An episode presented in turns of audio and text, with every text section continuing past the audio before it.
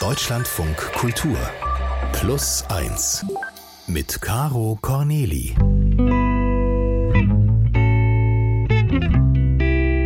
Das bin ich. Schön, dass Sie hergefunden haben. Plus, das steht für Freunde, die man nie trifft, außer hier in diesem Studio. Eins, das steht für die einmalige Gelegenheit, sehr private Sachen zu fragen, sodass das dann auch völlig okay ist, sich mal wieder ein paar Jahre nicht zu treffen. Ich habe ja einen Job und halt auch Kinder in verschiedenen Schwierigkeitsgraden. Also ich gehe so weit, ohne Plus eins hätte ich überhaupt kein soziales Leben mehr. So gesehen schön, dass wir uns heute hier vollzählig versammelt haben. Und wenn ich vollzählig sage, dann meine ich gerade Fil, den Entertainer, Komiker, Alleinunterhalter, den Vater der zwei Comicfiguren Didi und Stulle und noch äh, verschiedener Kinder aus Fleisch und Blut. Entschuldigung. Ich entschuldige mich für diese widerliche Formulierung. Ich wollte eigentlich sagen, Fil hat richtige Kinder. Das, was Pinocchio immer sein wollte. Das mit dem Fleisch und Blut ist irgendwie ein bisschen eklig. Ist ein bisschen eklig. Fiel mir gerade auf. Ja, und äh, der Vollständigkeit halber, äh, wenn ich sage, wir haben uns hier heute versammelt. Das Zweite bin ich. Wir sind vollzählig zusammen hier. Seit über zwei Jahrzehnten. Hi, Fil. Hi, guten Tag. Seit über zwei Jahrzehnten stehst du mit ständig neuen Comedy-Programmen auf der Bühne. Ähm, dein Ruhm, da werden wir vielleicht gleich mal drüber sprechen, ist nicht international oder national. Nur national. Es handelt sich eigentlich eher um regionalen Ruhm. Wie das eigentlich sein kann, da würde ich gerne mit dir drüber reden. Und auch über dein Herz. Ähm, es hat ein Loch. Kein ja. metaphorisches, sondern ein, ein richtiges Loch. Also jetzt nicht mehr, jetzt ist dein Herz wieder, wieder ganz. Aber wie konnte das eigentlich so lange gut gehen? Ähm, darüber möchte ich auch mit dir sprechen. Und dann habe ich mich vorhin gefragt, wir haben kürzlich unsere Freundschaft erneuert. Ich war sogar auf deinem Geburtstag eingeladen. Wie, wie findest du, findest du, dass es gut läuft mit uns? Ich finde, es läuft super. Ja, ne? Ja, ich Den, bin froh, dass wir das gemacht haben. Ich bin auch froh, dass wir uns jetzt Alle mal wieder öfter treffen. Alle zwanzig Jahre sollte man das tun. Ja. Und darf ich vielleicht mal kurz fragen, wie nennst du selber deinen Beruf? Also ich hatte jetzt Entertainer und Komiker angeboten. Ich mag auch Showpony als Berufsbezeichnung. Was steht auf deiner Steuererklärung? Äh, das weiß ich nicht, weil das machen andere Menschen. Natürlich. Natürlich. so, so unberühmt bin ich jetzt auch wieder nicht. Aber ähm, w- werde ich gefragt, sage ich Komiker. Und Komiker. Ich merke dann aber, wie die Menschen traurig werden und d- den Blick vermeiden, weil sie denken, oh nein, er ist so einer. Und deswegen füge ich immer hinzu, aber ich bin wirklich witzig. Ja, das kann Siehst, ich bestätigen. Merkst du ja. ja. Merkst du. Schön, dass Läuft du hier gut. bist.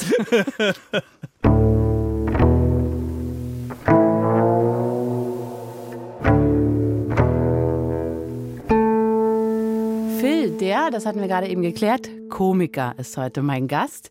Ich habe hier über dieses Gespräch die Frage geschrieben, wie hast du dir dein Leben vorgestellt ursprünglich? Also wie sah dein Traum vom Leben aus? Ist das in der Nähe von dem, was du heute machst? Ja, äh, lustigerweise habe ich exakt das erreicht, was ich als Kind wollte. Ich wollte immer Comics zeichnen. Also ich wollte Comics zeichnen für Mickey Mouse, weil ich nichts anderes kannte, aber mhm. ich wollte Comiczeichner sein. Und Komiker, weil ich als Kind irgendwie so eine Witzsendung gesehen habe, glaube ich, mit äh, Tommy Orner. Oh. Da waren die Kinder und haben so Witze erzählt. Ich dachte, sowas würde ich gerne machen. Nur und Harald Junke und Otto, ja, damals fand ich es gut genug. Ja. Jetzt bin ich beides geworden. Ja. Ja, das geht mir ja tatsächlich ganz ähnlich. Siehst du? Also, wenn man nicht so hoch zielt, hat man durchaus eine Chance. Nein, das, das würde ich jetzt so auch nicht sagen. neunzehnhundertsechsundsechzig, da bist du in West-Berlin geboren und, na, ich habe es ja schon gesagt, Schriftsteller, Unterhaltungskünstler, Comiczeichner. Als es anfing, bei dir zu laufen, na, das, das muss man sich so vorstellen. Also, du bist dann auf meinem Radar erschienen, natürlich wegen der Didi und Stulle Comics und weil mich dann mal jemand in eine Show von dir geschleppt hat. Und, ähm, da sind Medienleute über dich hergefallen und die wollten dann mit dir arbeiten und dich groß rausbringen. Und es ist wirklich eine Frage, die ich mir jetzt seit zwanzig Jahren stelle. Wieso hast du da nicht mitgemacht? Wieso hast du die Chance, Fernsehen zu machen, Didi und Stulle verfilmen zu lassen im Kino und all die Sachen? Warum hast du diese Chance nicht gewollt? Ich will dies dazu sagen, ich habe mich mit den allen getroffen. Also außer mit äh, Stefan Raab und, und Lippi, weil da dachte ich, mit, de- ja, mit denen will ich nicht arbeiten. Lippi, Pumpenzangen Lippi? Lippi, ge- Lippi kam auf mich zu und meinte, ruf mich an. Hat gesagt... hat mir so eine, so eine Visitenkarte gegeben, ruf mich an. Wolfgang Lippert, der mal aus genau, Versehen zwei Folgen Wetten, das moderiert Genau, hat. genau. Und zwar, also, als er, als er noch jemand war. Ja. Aber ich wollte nicht mit Lippi. Ich, und ich, äh, aber ähm, sie haben mir halt angeboten, einen Didi und Stulle Film zu machen, Didi und Stulle Fernsehserie, sogar eine Fil-Serie, der Typ, der später die Erkan und Stefan Fernsehserie gemacht hat. Ich habe mich mit den allen getroffen. Ich bin dahin in so ein lichtdurchflutetes Büro. Die Sekretärin hat mir Cappuccino gemacht und ich habe mir das alles angehört und habe dann gedacht, ich habe keine Lust, mit denen zu arbeiten. Hm. Und ich muss ja auch nicht.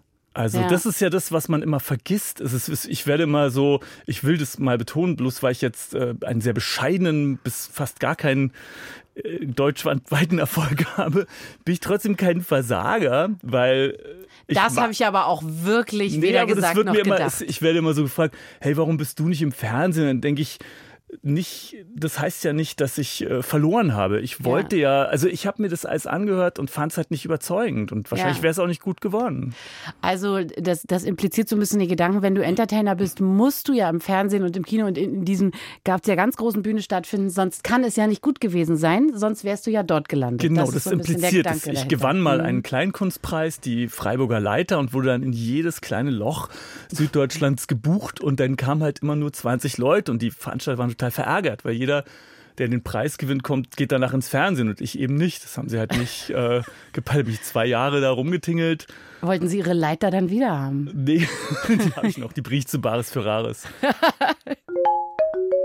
Ja, diese Entscheidung, etwas nicht zu machen, das heißt ja dann auch, etwas anderes zu behalten. Was ist das, was du behalten durftest? Deine Integrität. Meine Integrität. Äh, meine Freunde sind nur bedingt neidisch auf mich. Nein, ich habe überhaupt nichts behalten. Also äh, das Leben macht dich fertig und selbst ein kleiner Erfolg trennt dich von deinen alten Kumpels und du bist nicht mehr der Alte. Und äh, es ist nicht so, dass, äh, dass ich jetzt in meiner Erfolglosigkeit äh, so ein Bukowski-Charakter bin. Ich habe schon einiges verloren. An den Erfolg hast du Ja, an den Erfolg, na klar. Was hast du da verloren? Ich habe ja Erfolg, Mann. Ja, also ja, halt nur keinen großen. Auch kleiner Erfolg ist eine Bitch. Es, wie, wie ein, es gibt, nicht, gibt nicht nur den Wespenstich, es gibt auch den Mückenstich. Und ich habe halt so einen Mückenstich-Erfolg. Also ich habe alles verloren. Äh, ich, ich muss mich fragen, ob meine viel jüngere, attraktive Frau mich nur liebt, weil ich berühmt bin. Ja. Ob meine Kinder nur meine Kinder sind, weil, weil ich berühmt, weil ich berühmt ja, bin. Nein, ja. keine Ahnung. Ich habe nicht, ich hab nichts behalten. Alles ändert sich. Alles ist im Fluss.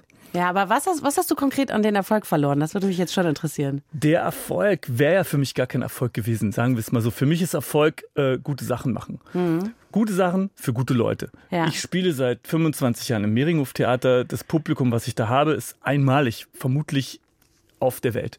Weil ich war letzte Woche dort. Es war bis auf den letzten Platz ausverkauft. Genau. Und vor allen Dingen nur mit guten Leuten. Und das hast du sonst nicht. Wenn du ins Fernsehen gehst oder wenn über dich irgendein, irgendein Bericht in irgendeinem so äh, massenkompatiblen Blatt ist, was ja. ja schon mir geschah, dann kommen danach nur Hirnis.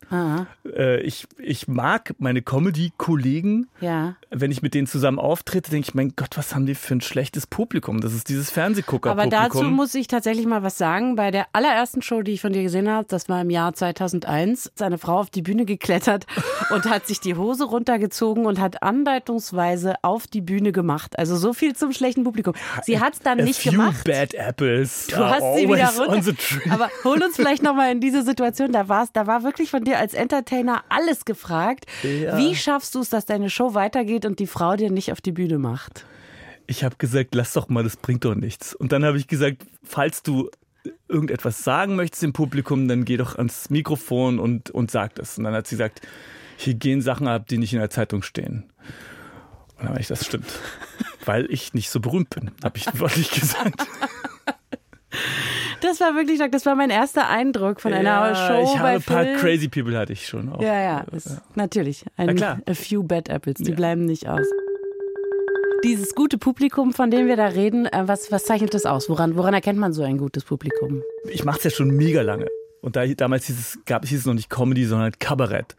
Und als ich angefangen habe, im Mehringhof Theater zu spielen, hattest du das übliche Kabarettpublikum. Mhm. Und die wollen irgendwas hören über die konservativen Politiker sind doof, Donald Trump ist doof. Das ist ein stumpfes Publikum, das nur bestätigt werden will in dem, was es eh schon denkt. Das ist das Kabarettpublikum. Mhm. Dann hast du das Comedy-Publikum, das ist im Wesentlichen dasselbe, nur ohne Politik. Äh, mein Publikum, wie diese Dame, die mir auf die Bühne kacken wollte, macht sich seine eigenen Gedanken. Das sind Leute, die denken selbst. Das sind halt, wenn ich mich mit ihnen unterhalte, denke ich, die sind eigentlich im Wesentlichen wie ich. Müssen sie ja sein, sonst würden sie ja nicht zu mir kommen. Sie, sie haben das ja nicht aus den Medien. Ja. Sie haben das irgendwann mal gesehen, so wie du, und dachten, der ist in Ordnung, der ist ja. richtig. Dann bringen sie ihre Freunde mit, die Freunde sagen, gefällt mir oder gefällt mir nicht. Es ist ein gewachsenes Publikum. Und alle, die da hingehen, haben Bock drauf. Hm. Das stimmt wirklich. Ähm, genau, und ich kann halt immer sehen, immer wenn ich irgendwas mache, meinetwegen mit Olaf Schubert, den ich sehr mag, im Fernsehen, dann kriege ich Hate ohne Ende, weil der einfach leider auch nicht nur gutes Publikum hat. Mhm. Also nicht nur Leute, die, die äh, selber denken und die differenzieren können. Ich kann mir zum Beispiel jede Menge krasse Gags leisten, die wahrscheinlich meine Kollegen sich nicht leisten können, weil mein Publikum mir weil verzeiht. Weil du musst dann sozusagen auch die mitdenken, die gar nicht, die, das, ich sage jetzt mal, das echte Publikum sind, sondern die nur so rangespült worden sind durch diese Aufmerksamkeit. Genau, die ja. habe ich halt nicht. Oder die kommen einmal und dann kommen sie nie wieder. Und ich mhm. will die auch gar nicht. Ja. Ich stand in der Pause, äh, als jetzt dein aktuelles Programm Wege zum Glück und wieder zurück, ähm, habe ich mir angeguckt. Und da stand ich in der Pause auf dem Hof und dann hat ein Typ drei anderen erklärt, was für ein Output du hast. Hast. Und wie viele Jahre. Und er war so richtig frenetisch und ist so abgegangen, was der Fil und vor zehn Jahren und vor fünfzehn Jahren. Und, und alle haben ihm so andächtig zugehört. Also er war wahrscheinlich der, der dann wieder neue Leute rekrutiert hat, ja. auf das auch sie zu Jüngern werden sollen. Äh, meine ursprüngliche Frage hieß ja, warum hast du diese ganzen, äh, diese ganzen Angebote abgelehnt? Und ich habe ein Vorgespräch mit dir geführt und da hast du etwas gesagt, woran ich seitdem die ganze Zeit denke. Nämlich, man muss sich ja auch vorstellen, dass man nicht alles so kann, was die Leute einem andichten, nur weil sie einen witzig finden. Und dann hast du den Satz gesagt, und wir haben so viel gemeinsam. Die Leute denken immer, die Caro, die kann ja dann die Stullen schmieren. Ja, nein, kann sie nicht. Und das ist tatsächlich so. Also eine Stulle kriege ich vielleicht gerade noch hin, aber ich mache das, was ich kann. Und was ich nicht kann, lasse ich. Also man muss auch seine Grenzen kennen. Das stimmt. Und ich bin auch ein ängstlicher Mensch. Also ich wurde gefragt, ich sollte jetzt bei dem Studio Braun-Film mitmachen. Und habe dann gedacht, das kann ich nicht. Ich hätte da gern mitgemacht. Ich mag die gern. Mhm. Aber ich Fraktus, dachte, es, oder was? Ja, genau. Es ist mhm. nicht meine Fähigkeit zu Schauspielern. Ich kann es nicht. Mhm. Und warum soll ich es denn machen? Ja. Das ist doch nur eine Qual für ja. alle. Also man muss das machen, was man kann und was man nicht kann. Schuster. Bleib bei deinen Leisten.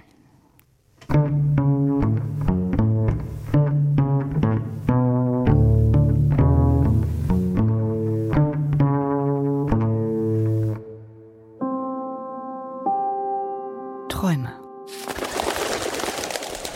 Ereignis mit meinem Knie war so ein Ding. Ne? Da war natürlich so ein, so ein Schreckmoment, wo ich gedacht habe, oh Gott, wenn das jetzt was Größeres ist, wie lange dauert das? Krieg, wird das überhaupt wieder? Kann ich wieder, mich wieder normal bewegen? Da sind mir zwei spielende Hunde von der Seite ins Knie reingerannt. Bis dann der Befund da war, okay, ähm, ist alles soweit in Ordnung, wird von alleine verheilen. Aber bis dahin war dann schon viel im Kopf unterwegs. Wie wird's und wird's überhaupt wieder? Wenn man sieht, was so im Freundeskreis passiert, wenn da mal wieder jemand verstirbt, ne, weil es, es ist ja so, in einem gewissen Alter kommen die Einschläge immer näher. Und dann natürlich sieht man auch die Eltern, ne, also wie sie älter werden. Man hat ja selber auch ein gewisses Alter, ne, also wo dann einfach das Risiko auch immer höher wird, dass, dass man vielleicht irgendwelche Gebrechen kriegt, die nicht so einfach zu beheben sind. Ich bin die Manuela und ich werde jetzt dreiundfünfzig, stehe noch voll im Berufsleben. Wird auch noch ein Weilchen so bleiben. Ja, was ich mir wünsche, ist eigentlich, dass ich weiterhin so gesund bleibe, dass ich irgendwann mal meine Freizeit genießen kann, was hoffentlich in ungefähr zehn Jahren der Fall sein wird. Ja, was ich da konkret machen möchte, ist eigentlich tatsächlich noch mal ein bisschen die Welt bereisen. Ja, aber einfach die Freiheit zu haben, zu entscheiden, jetzt will ich dahin und jetzt will ich dahin und jetzt will ich dies und jenes sehen, ohne im Hinterkopf zu haben, oh, ich habe ja noch die Eltern, nach denen muss man gucken oder ich muss noch hier und das für die Arbeit erledigen. Also solche Sachen sollten dann einfach aus dem Kopf sein.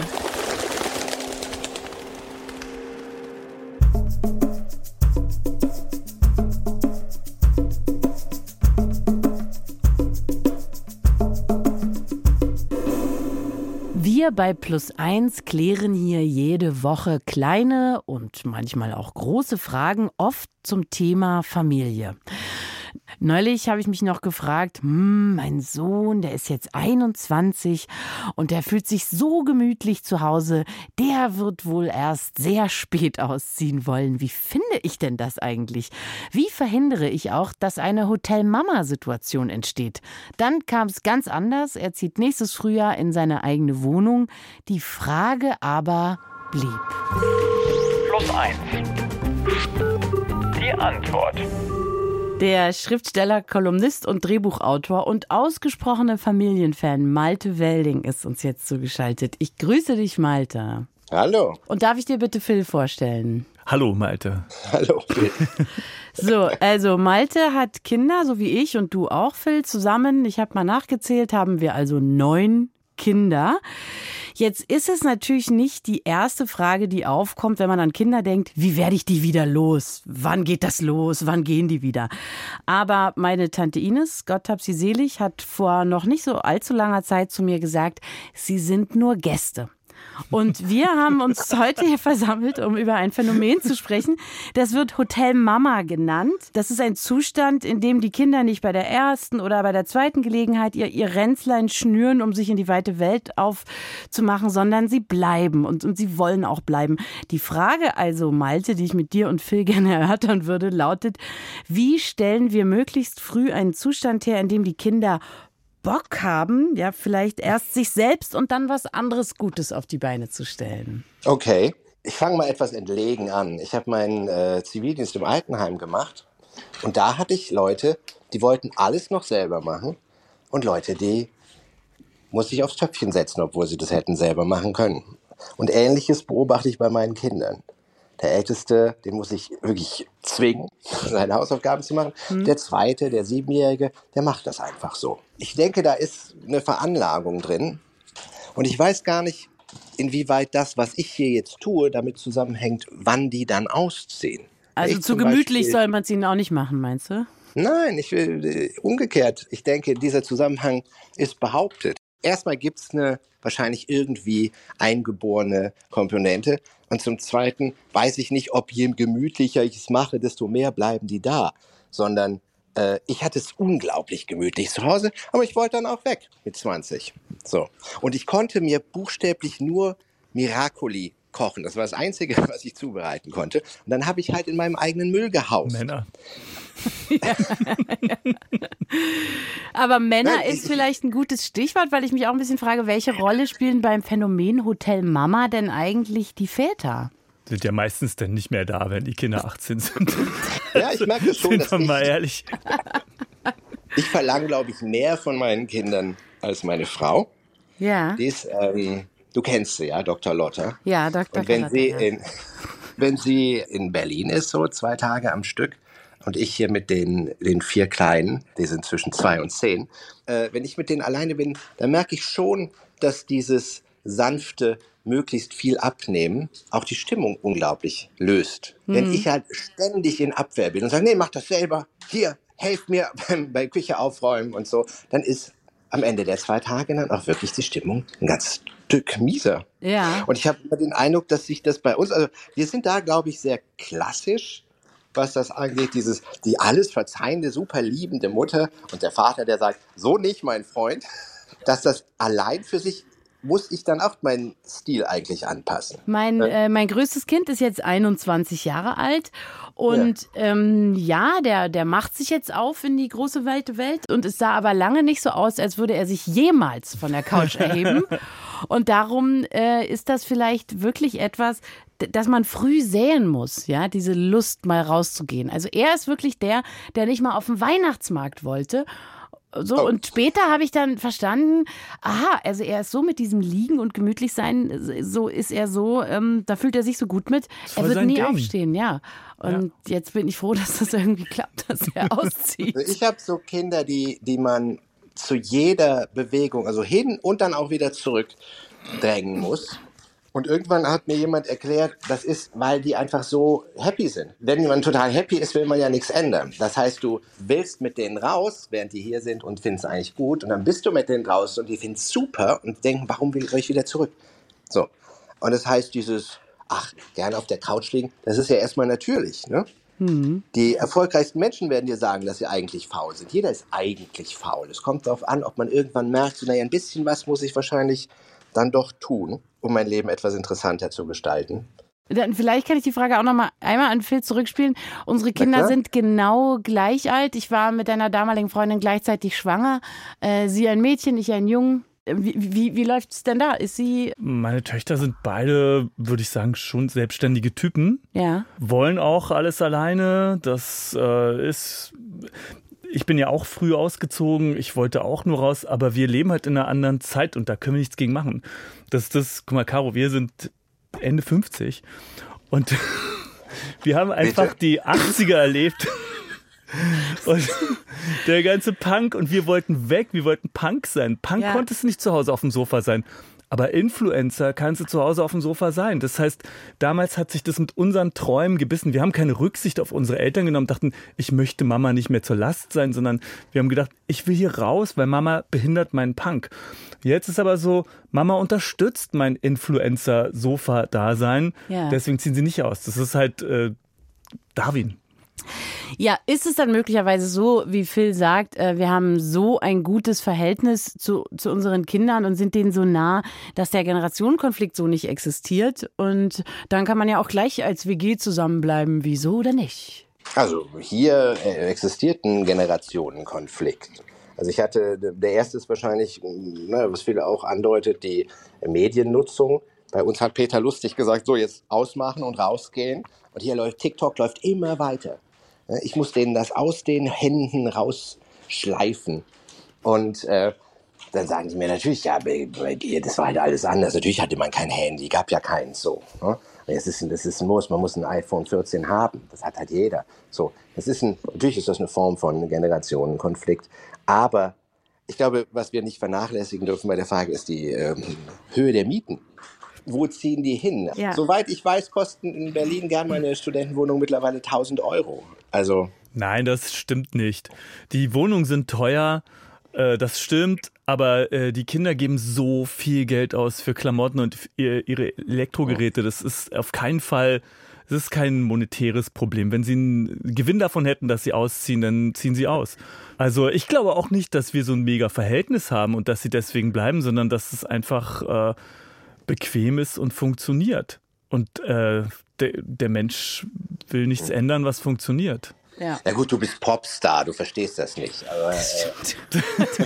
Ich bin natürlich keine Popstar, zugegeben. Keine Ahnung wahr. Von den das Problemen der normalen Menschen. Ey, dann kaufst du ihnen halt ein Haus oder eine Wohnung und dann ziehen sie da rein und basta, so mache ich das. Holst du da was, dann holst du halt was in Charlottenburg, wenn die hippen Bezirke ja, zu teuer sind. Hat das eigentlich überhaupt nichts zu tun, ich weiß nicht, wovon ihr sprecht. Okay, aber Malte, aber dann lass uns vielleicht ja. noch eine Idee formulieren, äh, gemeinsam, wie können wir möglichst ja. früh, wie können Könnte man das beflügeln, so dass sie irgendwann sagen, jetzt schnür ich mein Ränzlein und dann gucke ich, was außerhalb dieser vier Wände noch so geht? Ich glaube, man muss immer Neugier auf die Welt vermitteln. Ne? Also immer deutlich machen, dass das, was, was wir hier haben, nicht, nicht alles ist. Und dass es ganz unterschiedliche Leben gibt. Und dann kommt das schon. Finde ich gut gesagt. Finde ich gut und schön gesagt. Das Leben eines Arbeiters zum Beispiel. Ganz Leben anderes Leben. Wirklich mal was tun für sein Geld. Das läuft ja aus dem Ruder. Bevor das passiert, bedanke ich mich ganz herzlich bei Malte Welding, der Schriftsteller und Drehbuchautor und große Familienfreund neuerdings in Leipzig. Schön, dass du dabei warst. Bis zum ja, nächsten Mal. Gefreut. Bis bald. Tschüssi. Tschüss.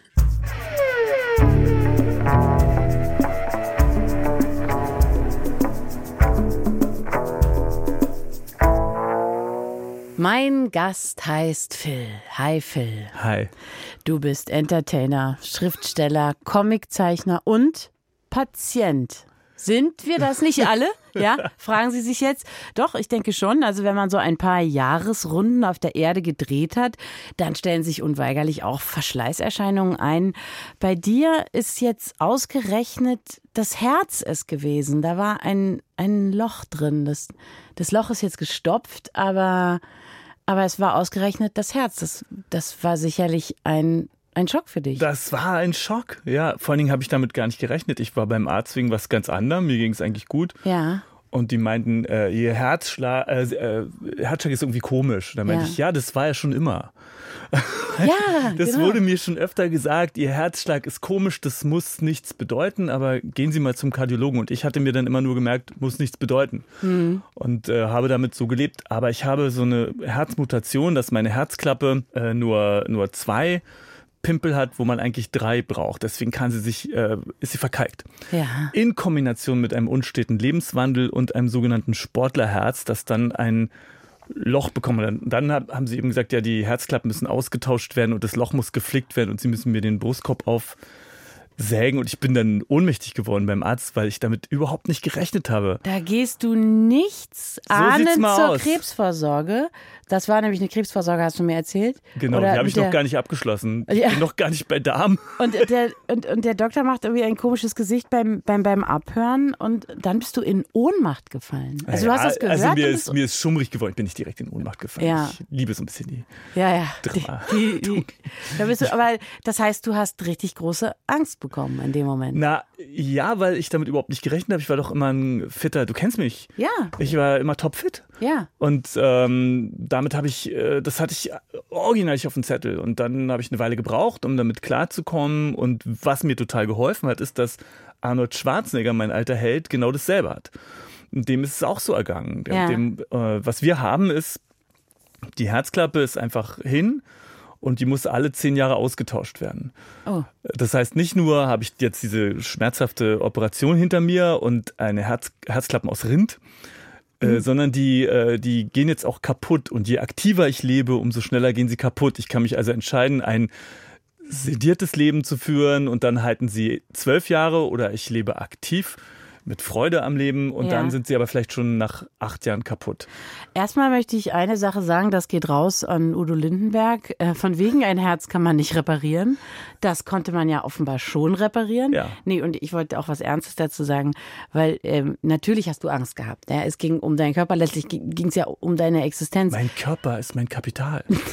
Ja, auch, aber dein Körper ist immerhin der, der Beutel, in dem du deine Seele spazieren trägst.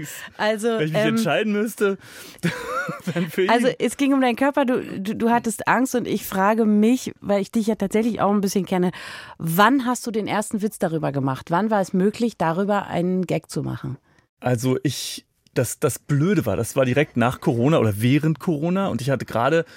hätte gerade wieder auftreten können. Hm. Ich hatte ja irgendwie zwei Jahre Auftrittsverbot, wie wir Künstler lapidar sagen. Und äh, da hätte ich gerade wieder gekonnt und dann musste ich das alles absagen. Und dann hm. hieß es, äh, du, du kriegst ja die Rippen durchgesägt und das muss wieder zusammenwachsen. Am Anfang kannst du irgendwie nur fünf Minuten am Stück gehen. Und du bist, ich, ich bin aufgewacht aus der O P und nachdem ich die Schmerzmittel abgesetzt habe, war das wie in so einem Disney-Film, wo du, wo du aufwachst in einem anderen, in einem älteren Körper. Nur, dass ich halt vorher schon fünfundfünfzig war und ich war jetzt in so einem fünfundachtzigjährigen Körper. Ich war wie ein Greis. Ich konnte mir mein Hemd nicht ausziehen, da habe ich keine Witze gemacht. Ja. Dann habe ich aber, äh, wurde mir gesagt, nach drei Monaten kann man wieder arbeiten, also habe ich einen Termin gemacht, äh, drei Monate in der Volksbühne, da bin ich aufgetreten. Und dann habe ich gedacht, jetzt muss ich irgendwie sagen, warum ich so klapprig aussehe mhm. und, und warum ich alles abgesagt habe, alle Termine vorher. Und dann habe ich halt den Leuten meine Narbe gezeigt und habe darüber angefangen zu witzeln. Es hat sich total falsch angefühlt, weil ich mir selber total leid getan habe, weil ich natürlich überhaupt nicht locker damit war. Ja. Und dachte, ich arme Sau, mein Leben ist dahin. Und dann spürst du auch dein Herz und dann läuft es nicht rund und die Rippen sind schief. Aber tatsächlich durch dieses unehrliche Witzeln habe ich dann so eine Art ähm, Normalität damit entwickelt und ja. So schrecklich ist es auch nicht, das haben viele Menschen. Ja. Ich habe jetzt einige kennengelernt, die das haben. Weil du hast mir nämlich auch gesagt, du hast gedacht, vielleicht gibt das Publikum dir ein bisschen, ein bisschen mitfühlendes, ein, ein bisschen Mitleid. Haben ne? sie gemacht. Aber, aber tatsächlich kamen Leute zu dir und haben ihre eigene Narbe gezeigt. Genau, die haben, haben gesagt, mir, ich hab das auch. Das, ich sage ja, ich habe das beste Publikum der ja. Welt und auch Es ist nicht geil, aber es... Ähm Ich meine, irgendwas hast du im Alter eh, ja. Und ich bin, ja. äh, also im Moment, jetzt ist es ja schon zwei Jahre her, ja. bin ich froh, dass ich nicht tot bin. Ja. Also äh, erst habe ich mich natürlich geärgert, so ist der Mensch, das denke, warum ausgerechnet ich? Ich habe immer Sport getrieben, ja. aber äh, so denke ich nicht mehr. Ähm, wenn du früher gewusst hättest, dass du ein Herz im, ein Loch im Herzen hast, hättest du dich dann anders verhalten, weniger getrunken, weniger geschwurft, weniger unstet gelebt? Mit Sicherheit. Also ich bin sehr froh, dass ich das nicht wusste, weil ich habe es ja schon mein ganzes Leben sozusagen und es erklärt ja auch einige.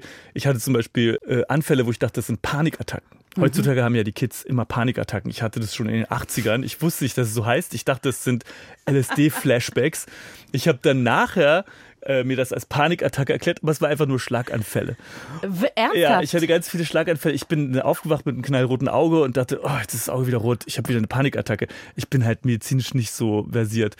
Auf jeden Fall, wenn ich gedacht hätte, ich bin die ganze Zeit kurz vorm Abnippeln, ja. hätte ich natürlich nicht so ein lustiges Leben gehabt. Deswegen bin ich sehr dankbar, dass ich es nicht wusste. Ja, ist das ein komisches Gefühl, auf einmal so mit seiner eigenen Zerbrechlichkeit konfrontiert zu sein? Ja, das ist kein gutes Gefühl.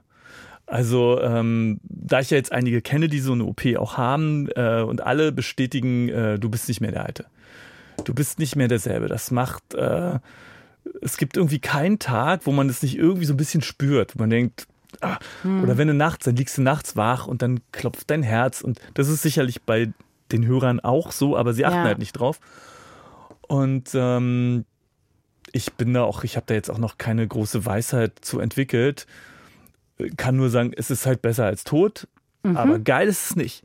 Ja. Ich hätte gern darauf verzichtet, also ich dachte, ich werde immer so einer, der der immer älter wird und jetzt kein Berufsjugendlicher ist, aber der das einfach nicht akzeptiert in dem Sinne, dass er einfach trotzdem säuft.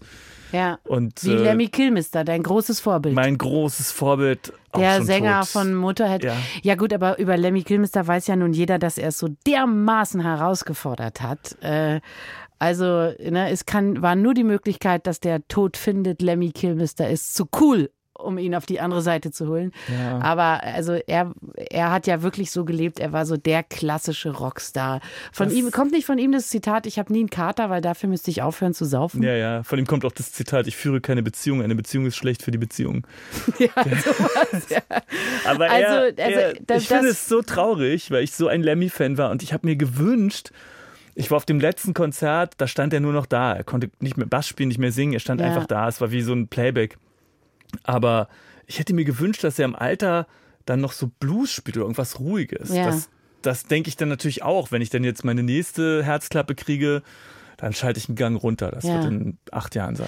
Aber Lemmy hat sich entschieden, muss man auch sagen. Ne? Er hat sich, er hat sich entschieden. Für den ich Tod. denke, ja, das ja. glaube ich ganz sicher. Er wusste, was auf ihn zukommt. Er hat diese Entscheidung getroffen. Er hat gesagt, ich bin damit einverstanden. Ich werde das nicht reklamieren. So ungefähr. Ich würde gerne rausgehen äh, aus äh, diesem Gespräch hier mit einem Appell. Und dieser Appell ist mir, ist mir ernst. Ihr, ihr kennt mich, ich bin Rock'n'Roll, ihr, ihr wisst das. Aber dieser Appell ist mir ernst. Äh, machen Sie jede Vorsorge, die die Kasse zahlt und die anderen, die die Kasse nicht zahlt, auch. Weil man steckt doch nicht jahrelang seine ganze Energie in die Persönlichkeitsentwicklung auf der Suche nach der eigenen Mitte. Und wenn man sie dann endlich gefunden hat, dann ist alles vorbei, weil man ein Loch übersehen hat. Das ist das Gegenteil von effektiv. Ja, man hat sich so lange entwickelt, um dann in diesem äh, guten Zustand ein bisschen zu leben und nicht um dann zu sagen, ja, ich bin jetzt ein guter Typ, danke, das war's. So, das ist meine Meinung. Phil, hast du dazu auch eine Meinung? Ich bin natürlich auch dafür, äh, dass meine Kumpels, die ja auch ältere Herrschaften jetzt schon sind, sich mal äh, ihr Herz untersuchen lassen. Ich sage, macht es mal. Ich hatte ja auch keine Beschwerden. Dann sagen die aber, äh, wir machen das nicht, weil dann findet der Arzt was. Ja.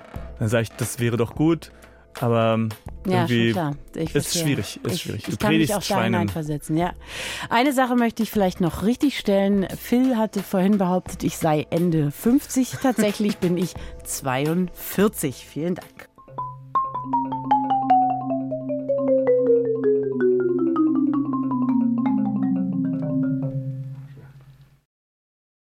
Wege zum Glück und zurück, so heißt ein aktuelles Programm. Man kann es noch bis zum fünfundzwanzigsten elften und zwar Donnerstag bis Sonntag im Mehringhof Theater in Berlin erleben. Ich sag mal gleich, was man da lernen kann. Gesundheit kann einen schon glücklich machen, aber Geld nicht. Geld macht doof. Geld so heißt macht auch doof. Das Lied, das du uns mitgebracht hast. Und hier kommt es.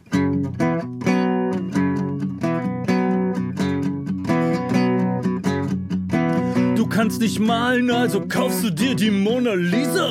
Geld macht doof. Du kannst nicht schwimmen, also kaufst du dir das Kreuzfahrtschiff Aida. Geld macht doof. Die Mona Lisa in die Aida. Kennst dich nicht aus mit Eisbergen, siehst beide nie wieder. Geld macht doof. Geld macht doof. Du kannst nicht kochen, also gehst du ins Restaurant. Geld macht doof. Du kannst nicht putzen, also stellst du jemand dafür an. Geld macht doof. Küche unbenutzt und wird dauernd geputzt. Geld macht doof.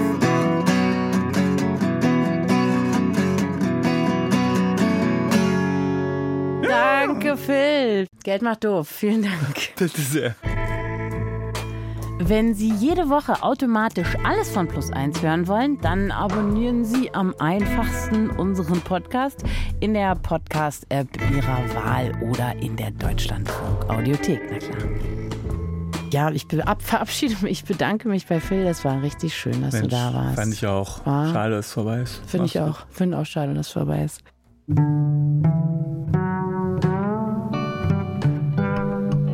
Das war's schon wieder mit dieser Folge von Plus eins in unserer zweiten Plus eins Folge in dieser Woche.